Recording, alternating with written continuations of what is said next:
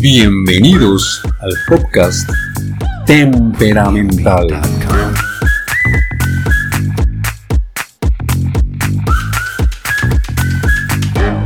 Nuestra vida se encuentra marcada por un sinnúmero de paradigmas de los que aún no somos conscientes.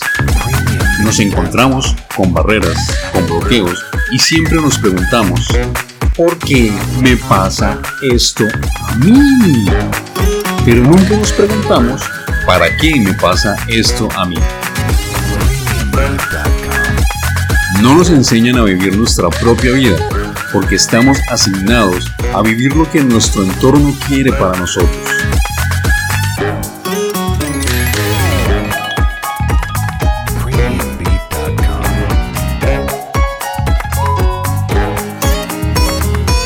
Quiero compartir contigo algo de mi historia que me ha llevado a romper esquemas y salir de la zona de confort. Soy Federico Rico Poveda, arquitecto, escritor y emprendedor.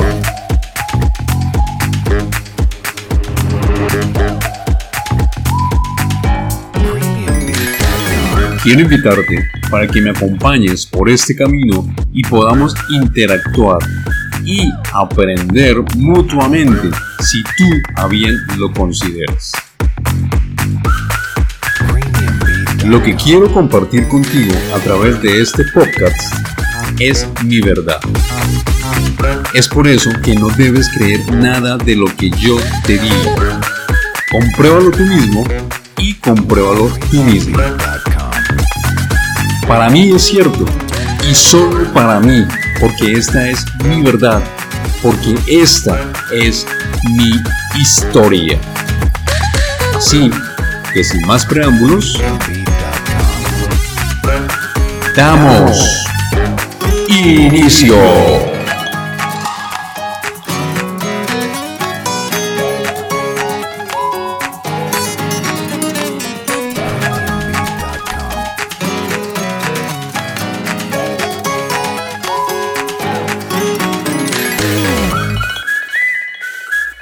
Transcurría el mes de abril del año 1971. Recuerdo que me encontraba rodeado de muchos más que vestíamos de igual manera. Camiseta esqueleto blanca, pantaloneta blanca. Todos estábamos calentando, esperando la señal para iniciar la carrera. Cada uno tenía un solo objetivo en mente. Ganar. Todo está listo. El juez levanta la mano y unos segundos después suena el disparo. Al principio son solo empujones, codazos y zancadillas, mientras nos acomodamos todos mejor. Los que llevamos un ritmo más fuerte vamos tomando los primeros lugares, por ende ya vamos más cómodos. Éramos dos o tres los que disputábamos el primer lugar. La travesía era larga y la mayoría del recorrido estaba muy resbaloso, aunque eso nos ayudaba a desplazarnos un poco más rápido.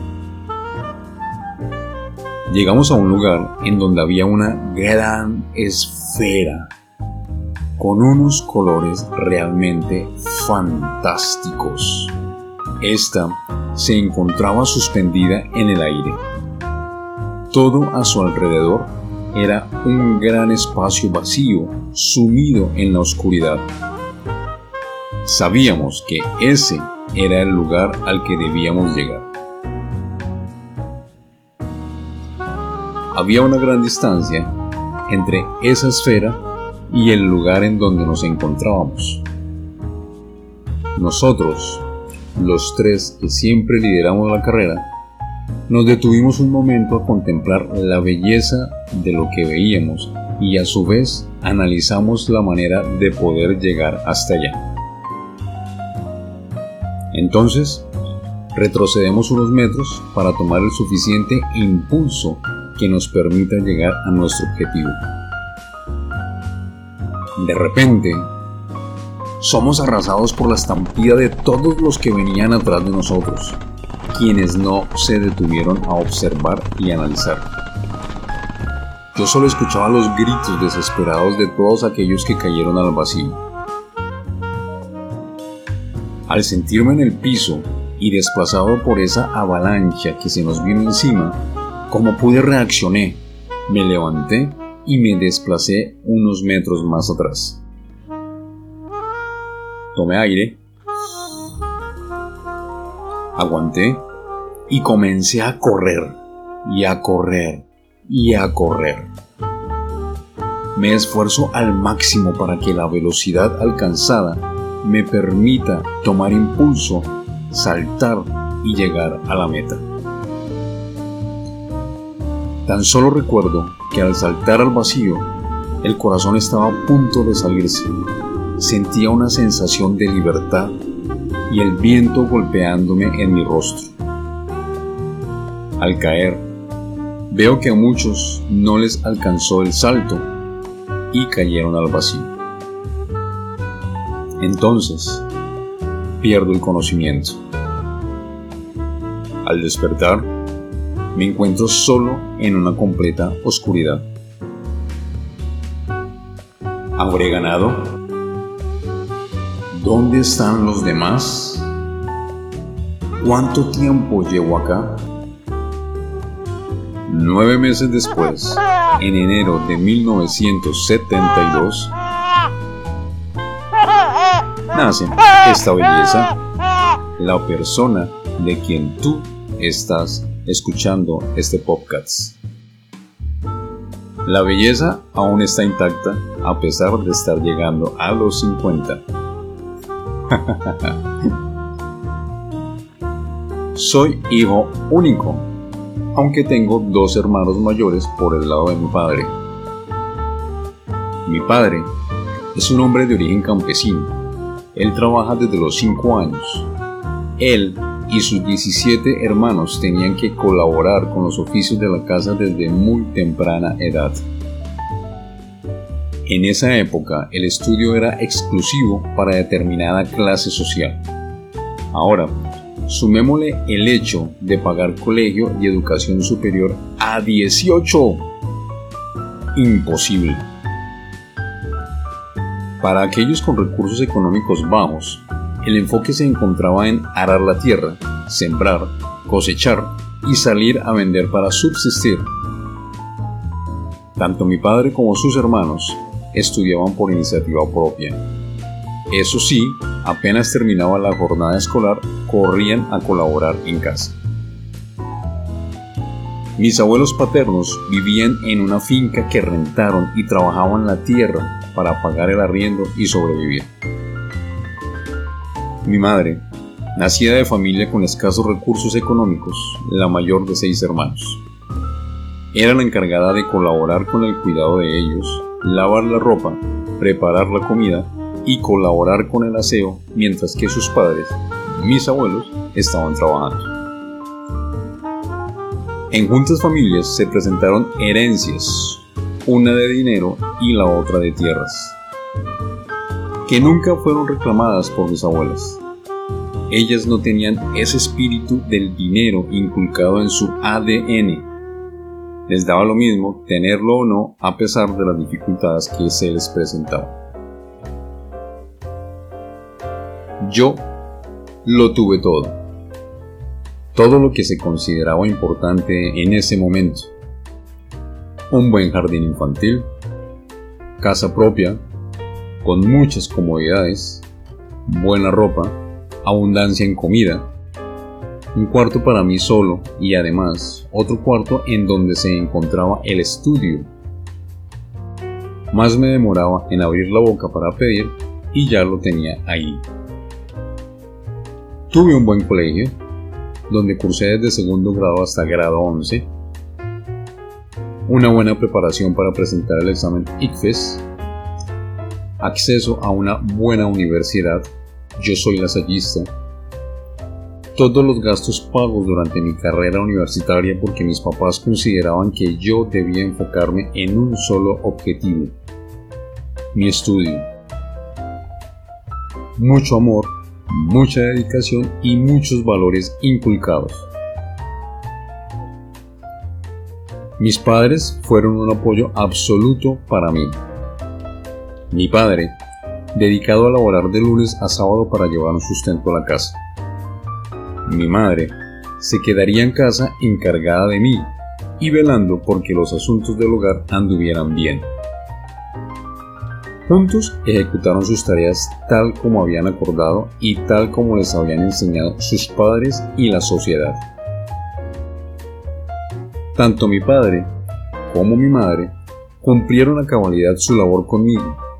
De hecho, mi padre hasta sus 79 años en que falleció aún seguía estando ahí, pendiente de lo que mis hijos y yo pudiéramos necesitar. Mi madre aún está ahí como una garrapata pendiente de todo. Por ser el primer sobrino y nieto materno, fui el centro de atención de toda la familia. Tuve unos padrinos espectaculares y unas tías y tíos inigualables. La casa en la que vivíamos era una de las más grandes de la cuadra. A mis amigos les gustaba estar allá. En el primer piso tenía un salón enorme donde se ubicaba la sala, un comedor al fondo y la cocina en la mitad. Atrás, el patio con el cuarto de corotos y el baño. En ese salón enorme yo solía armar unos pesebres realmente extraordinarios para el mes de diciembre. Mis pesebres eran diferentes a los tradicionales. Se llevaban varias carretilladas de arena el cual se pedía prestada a los vecinos que estaban construyendo. También llevaba piedra de varios tamaños. Las casas las hacía tipo dolmen, con tres piedras en posición vertical y una piedra horizontal para poner un techo. Eran pesebres de aproximadamente 15 o 18 metros cuadrados y a los vecinos y amigos les gustaba ir a hacer las novenas navideñas. Que por cierto, en esa época, mis amigos y yo nos presentábamos en cinco o seis para recibir la merienda que se daba en cada una de ellas. Continuando con la descripción de la casa, debajo de la escalera se encontraba el cuarto para planchar. El segundo piso tenía mi estudio, el cuarto de mis padres mi cuarto para dormir, un baño y una super sala en donde veíamos televisión. Ver televisión en esos años dependía de tener muy bien ubicada y amarrada una antena conectada al televisor. Mi papá se subía al techo de la casa a moverla cada vez que se perdía la señal. Esta antena se encontraba amarrada al tubo que suministraba agua al tanque de almacenamiento Eternit, 500 litros. El diálogo que se sostenía para lograr una buena configuración y codificación de la señal de televisión era muy parecido al siguiente. ¡Mijo! ¡Listo! ¡Muévala! Ahí. Otro poquito. Téngala, téngala. Avíseme. Se pasó. Devuélvase. Un poquito nomás. Ahí, ahí, ahí. No, mucho. Devuélvase. ¿Listo? ¡Listo! ¡Ahí es! ¡Amárrela! Muchos que me escuchan recuerdan esos momentos. Mis programas favoritos de televisión. La Liga de la Justicia, El Chavo del Ocho, El Chompiras y todos los de Roberto Gómez Bolaños. Creo que el programa tenía de nombre Chespirito. Savaridades, Teletón, Animalandia, Plaza Sésamo, los programas de Pacheco y el gordo Benjamín. Cuando yo jugaba a los superhéroes, siempre asumía el personaje de Superman. De hecho, es mi personaje favorito de DC Comics. Volvamos a mi casa. En el cuarto de estudio tenía mucho libro de mi padre, quien era un lector asiduo. A las personas les gustaba hablar con él porque era un hombre muy ilustrado. También enciclopedias que él me compraba junto con unos atlas. Este atlas era un libro que venía con una pasta de lujo negra y en su portada tenía una foto espectacular de la Tierra. Su información contenía mapas políticos, geográficos, hidrográficos y demás temas relacionados con geografía. Ese atlas corresponde al Google Maps actual. Mi cuarto contenía una cama que recuerdo mucho porque me la obsequió mi madrina. Era un poco alta porque abajo del colchón habían tres cajones en los que mi mamá guardaba mi ropa muy bien doblada. Estos eran de color azul y el resto de la cama era blanca. Una o dos repisas con muchos juguetes. Todos mis juguetes eran de mis amigos también. Recuerdo mucho un muñeco que yo tenía. Steve Austin, el hombre nuclear, igualito al del protagonista de la película Virgen a los 40. Un par de patines de esos metálicos que se alargaban a medida que yo iba creciendo. Raquetas, cometas, en verdad tenía bastantes, bastantes juguetes. Al frente de mi casa existía un enorme potrero, lo que conocemos con el nombre de lote o terreno baldío. Ahí salíamos a jugar, a correr, a escondernos. Jugábamos tarro o escondidas, que consistía en poner al piso un tarro de pintura que en ese entonces era de lata. Luego, uno de nosotros daba una fuerte patada a este para que a quien le correspondiera buscarnos debía salir a recogerlo y regresarse caminando de espaldas para poner el tarro en el lugar inicial mientras los demás se esconden y entonces salir a buscarnos.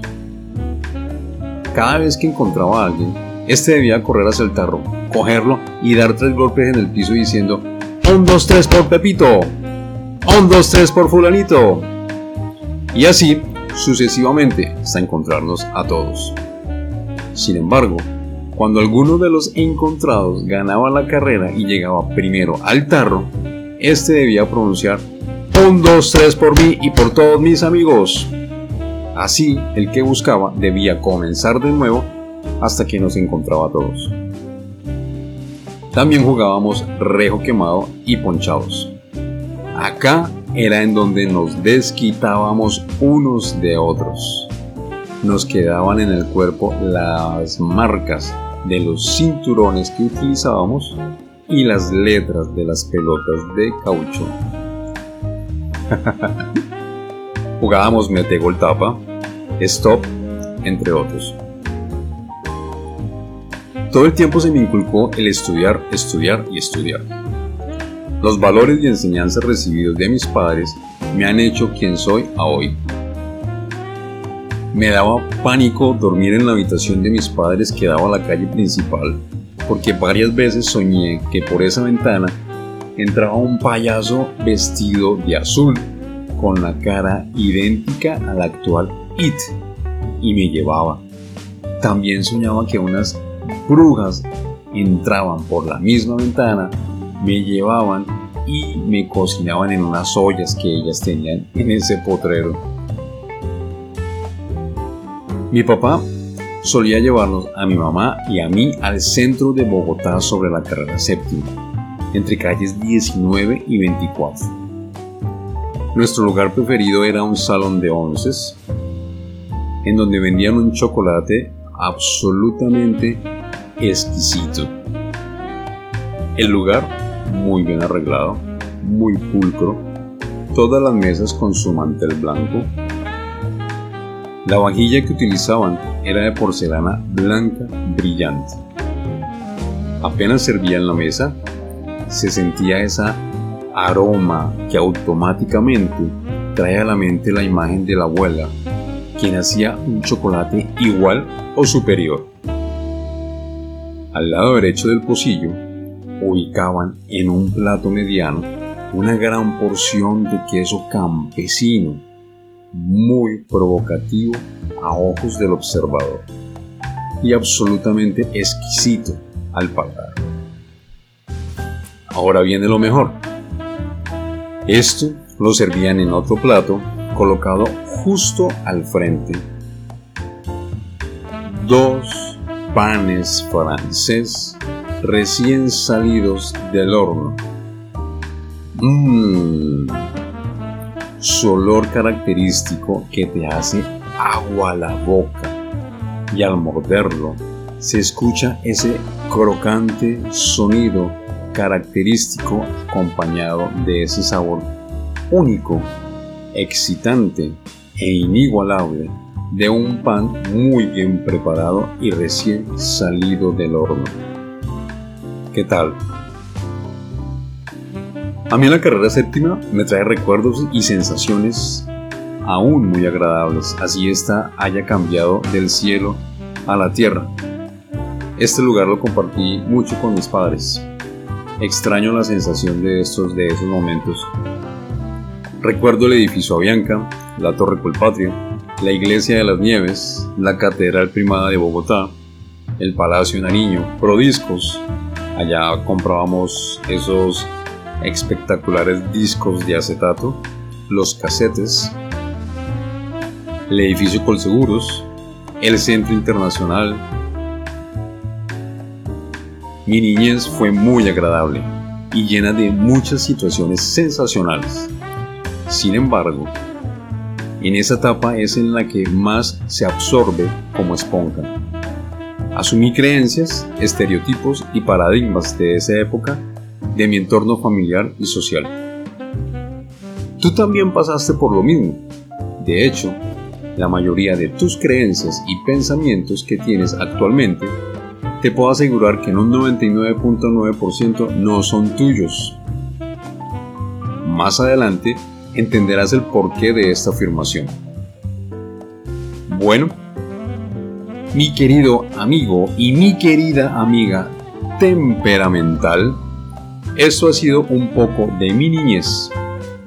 Avísame si te gustaría conocer otras experiencias. Gracias por escucharme. Gracias, gracias, gracias. Y recuerda, si aún no lo has hecho, debes empezar a amar a la persona que ves frente al espejo. Te invito a que te suscribas a mi podcast, que te suscribas a mi blog y te deseo un día extraordinario. Te deseo un día fantástico Dios te bendiga. Namaste.